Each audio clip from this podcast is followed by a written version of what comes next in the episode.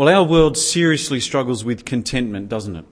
Uh, people chase after contentment, but at best it's always just out of reach. And as much as we want it, our culture is to some extent geared around us never getting it. For example, advertising companies spend millions of dollars trying to convince you that you're not content, that you couldn't possibly be content because you don't have what they're selling. And if only you'll buy what they're offering, then you'll be content. But once you've bought that phone or that car or that house or that holiday, the ad companies are at it again, aren't they? They're knocking on your door, peering through your television, intruding on your internet, because apparently your phone needs this upgrade, or the house needs that extension, or you need another holiday, or they've found something else that you need. All these companies desperately wanting you to be permanently discontent, because if you actually were content, then you'd have no need for them. And they do a good job of convincing us, don't they? I mean, when was the last time that you could describe yourself as content? Don't we find ourselves chasing that dollar, that house, that product, that gadget? But it's not just things we don't have that make us discontent. Can be our looks, there's a whole industry out there trying to convince us that what we need to do is to hide that part of our bodies, reshape this other part, surgically modify that part. And then there's the problem of friends, of not having them. Or you have friends, but that particular person isn't my friend, and I really wish they were. Those sorts of things go on all the time at school, don't they? But we play those games as adults. If we just stop and think a little bit about our lives, we can quickly find things we're not content with. Now, why is that? Why are we so easily discontent? What are we chasing after that keeps eluding us? And if we found it, do we really think that then we would be complete? Wouldn't there be the next thing that goes wrong or the, the next thing that we need? Won't there always be the next thing we don't have? No. No, there won't. There's one thing that completely satisfies. One thing that brings contentment. One thing so complete, so perfect, so satisfying that we no longer have want for anything else. And that one thing, of course, is Jesus Christ Himself. Paul had learned to be content in Christ, even in the midst of terrible troubles. And he closes his letter by telling us of it that we might have it too. Paul wrote this letter from prison, and the Philippians had come to his aid. And in verse 10, Paul says that it's great that they've been concerned for him, but he's going to use this as a launching pad to teach them and us about contentment. Let's have a look. Verse 10. I rejoice greatly in the Lord that at last you've renewed your concern for me. Indeed, you have been concerned, but you had no opportunity to show it. See, in the past, the Philippians had been concerned for Paul, and we're actually going to read a little bit about what they did for him when we get to verse 14. But here, Paul's grateful for the help that they've just given him. They've renewed their concern for him. And Paul's speaking about how they'd sent Epaphroditus to him with gifts while he was in prison. We saw this back in chapter 2. And Paul acknowledges them for their concern. But the more important thing was that God met all of Paul's needs, not through their gifts, but by teaching him contentment. Verse 11 I'm not saying this because I am in need, for I have learned to be content, whatever the circumstances. Now, at first glance, that just sounds a little bit backhanded, doesn't it? Thanks for your help, guys, but I didn't need it. I've learned to be content whatever the circumstances. I would have been fine without you. I didn't need your help, but look, thanks anyway. Now, it's not that Paul's ungrateful. It's just that there's something more important that Paul's trying to do than simply pat the Philippians on the back. Paul's teaching them about Christ and his worth and his sufficiency, that Christ is all you need so that no matter what your circumstances, you can be content. So for Paul, he could be destitute or he could own a palace. It wouldn't matter. He'd be content either way Because poverty can't take away Christ, and riches can't offer him anything compared with Christ. He's learned to be content, whatever the circumstances. Have a look at verse 12. I know what it is to be in need, and I know what it is to have plenty. I've learned the secret of being content in any and every situation, whether well fed or hungry, whether living in plenty or in want. Now, that is a remarkable thing to say, isn't it? Being in plenty or being in want, Paul's learned the secret of con- being content. Now, for most of us, we're in the category of being in plenty, aren't we? In Australia, we have so much. You most likely have so much. And in your plenty, are you content? Honestly, are you content? Or are you chasing after things, stuff? It's worth thinking through. I mean, what is it to be discontent? Discontentment is not having something that you want. You either don't or can't have it, but there's something you want, you don't have it, you're discontent.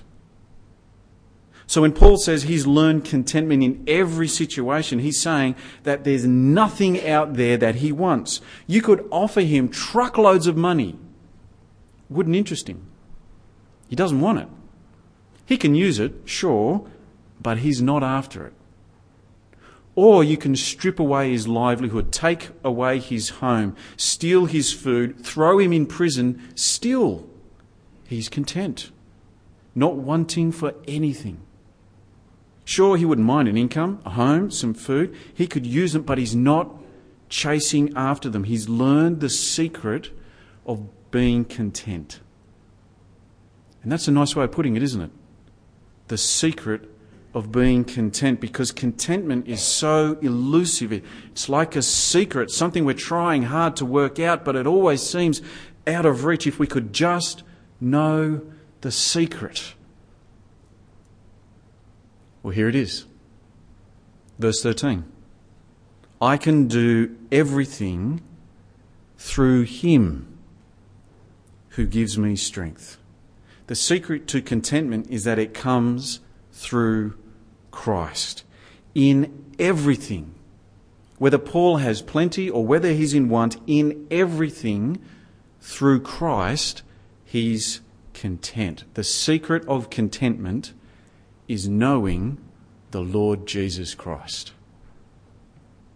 Now, what is it about him that means knowing him brings contentment in every circumstance? Well, it's what we've been looking at as we've been going through the letter of Philippians over the past few weeks. Back in chapter 1, Paul said that to live is Christ.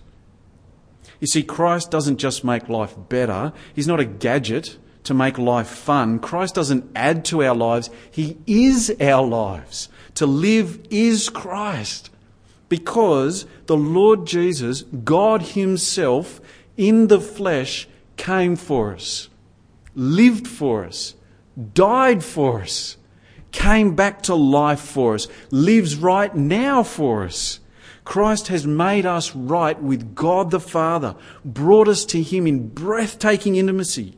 The Lord Jesus, He's opened up for us what life is all about, given us meaning and purpose. He's forgiven us of our sins. He's liberated us to be the dearly loved children of God Almighty. And only Christ can do this and more.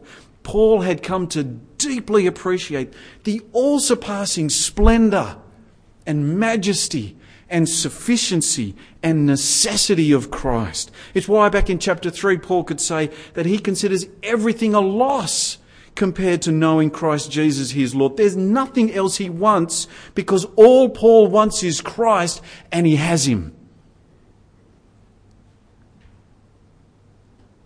Do you? do you have? Do you know Jesus? Do you deeply appreciate the splendour and the sufficiency of Christ? That for you, everything else is rubbish compared to knowing Him, and so you're completely content simply in Christ. Because the truth about Jesus is that there is nothing, nothing you can offer us that will tempt us to think that we need something more than Christ. What could we have more of when we already have Christ? It's like offering us a single, solitary, boiled pea when we're already tucking into a full roast dinner. And you can't take anything away from us to make us feel like we're missing out. How could we be missing out on anything when we have Christ? It's like taking away a single solitary boiled pea when we're tucking into our full roast dinner. I don't know what it is that you're discontent with right now. But what God wants us to see is that whatever you're longing for, it is manure compared to knowing Jesus. Christ is worth so much more than anything this world offers. Christ dwarfs anything this world might steal away from us. Now, as I've been speaking, uh, are you beginning to feel the difference that this would make to our lives? What, what we're chasing in life and why we would chase after anything other than Jesus? And are you beginning to wonder what a remarkable difference this would make to our emotional well being and to our productiveness and our effectiveness for Christ and His kingdom to simply be content in Christ? More of this in a bit, but for now, let's keep reading. From verse 14, Paul again acknowledges the concern that the Philippians have for him. He does it a second time. Uh, the first time he did this back in verse 10, that led to him speaking about how God's taught him contentment, and so he didn't actually need the Philippians' help. Maybe the Philippians are a bit miffed by that. And so Paul acknowledges them again, this time for five verses. Pick it up in verse 14. Yet it was good of you to share in my troubles. Moreover, as you Philippians know, in the early days of your acquaintance with the gospel, when I set out from Macedonia, not one church shared with me in the matter of giving and receiving except you only. For even when I was in Thessalonica, you sent me aid again and again when I was in need. Not that I'm looking for a gift, but I am looking for what may be credited to your account. I have received full payment, and even more, I am amply supplied now that I've received from Epaphroditus the gifts you sent. They are a fragrant offering, an acceptable sacrifice, pleasing to God. Paul loved the help that the Philippians gave him when he was in need. But not only Paul, God loved it too. Their support of Paul as he suffered for the gospel, it was a fragrant offering, and an acceptable sacrifice, pleasing to God like a dad seeing his child get up and set the table for breakfast without being asked. Or the boss observing the worker who goes out of their way to see a job done well. Or, or the friend who just keeps coming to see you in hospital. It's really, really pleasing. God was pleased with the Philippians as they shared in Paul's troubles. He was imprisoned for the sake of Christ, in chains for the gospel, but the Philippians rushed to support Paul in any way they could, and God was pleased with them for it. Just as an aside, I don't know if you have had or have a dad that you could never please. Nothing was ever good enough for him. Dads like that are a tyranny to their children. Our Heavenly Father is not like that. He comes right out in the open and tells us what pleases Him, how to delight Him. We please God by partnering in the gospel, going into bat for the cause of Christ, supporting those who preach Christ, being involved ourselves in telling others about Jesus. This genuinely pleases God, our heavenly dad. But not just God was pleased with the Philippians for their support of Paul, Paul loved it as well. So in uh, these verses, he acknowledges them this second time. It's great that they've been concerned for him, but more importantly, Paul wants them to know that just as God met his needs, God will meet their needs too. Verse 19. And my God will meet all your needs according to his glorious riches in Christ Jesus. Back in verses 11 to 13, Paul spoke about how God met his needs. And here in verse 19, Paul says that God will do the same for the Philippians and for us. He'll meet all our needs. Sounds amazing, doesn't it? All our needs met.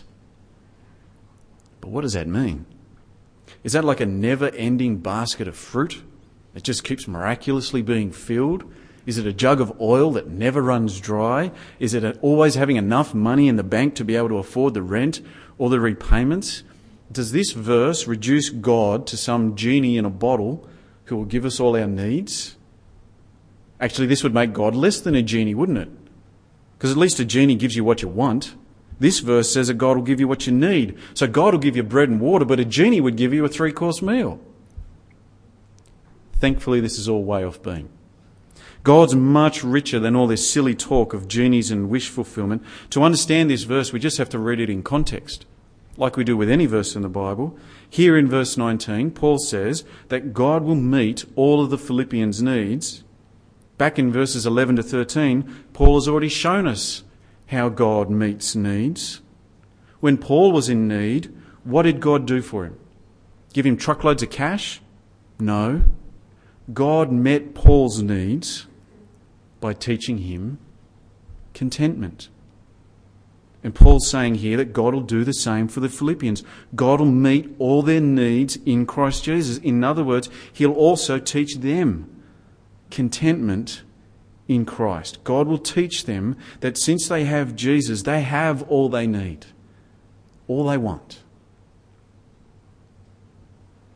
Now, are we on board with this? Do we want to go where this Word of God is taking us? Be honest. If you were in need, scratching around, worrying about how you're going to pay the bills, not sure where your next meal is coming from, if you were really genuinely in need, what would you prefer God to do?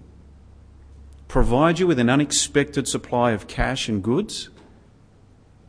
Or leave you in your need so that He can teach you contentment in Christ? But not just if you had nothing, what about right now? With the plenty that you do have right now, are you content in Christ? Or are you grasping for more? Are you content with your circumstances, with your situation in life? Are you content to look different to the world around you because you live for Christ? Are you content with your strengths and with your weaknesses? Knowing that there's things you can't do, things you won't ever be able to do? Are you content that there are people who are more able than you? Are you content with the way God made you? Content with the body that He's given you? In the plenty that you have, the plenty that God has given you, are you content in Christ or are you busy grasping for more for yourself? More recognition, more beauty, more stuff, more comfort? Or is knowing Jesus enough? You're content in Him and in Him alone. Friends, can you see what a gem this is? Don't wait till you're old to realize that life's not about comfort and stuff. Here and now, today. Take your stand and find your contentment in Christ. Commit yourself to Him, your God, your Saviour. Dive into His scriptures. Find out more and more about the Lord Jesus, what He loves, what He hates.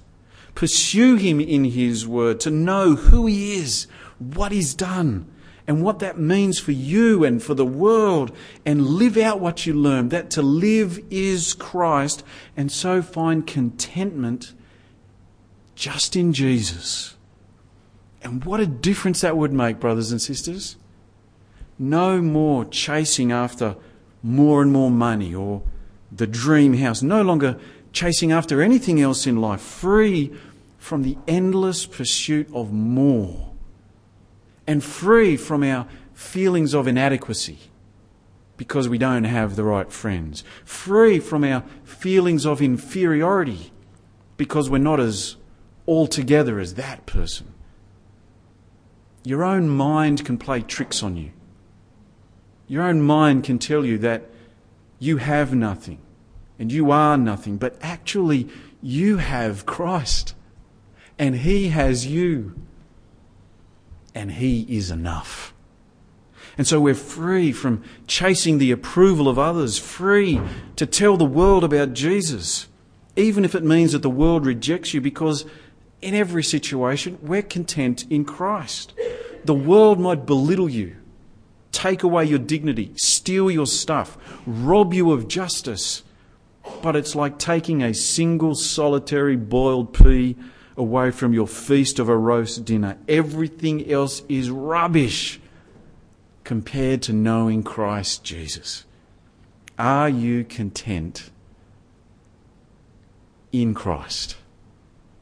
Needing and wanting nothing more because all you want is Jesus and you have Him and He has you and He is enough. Brothers and sisters, He is. He is enough. More than enough. I'll pray.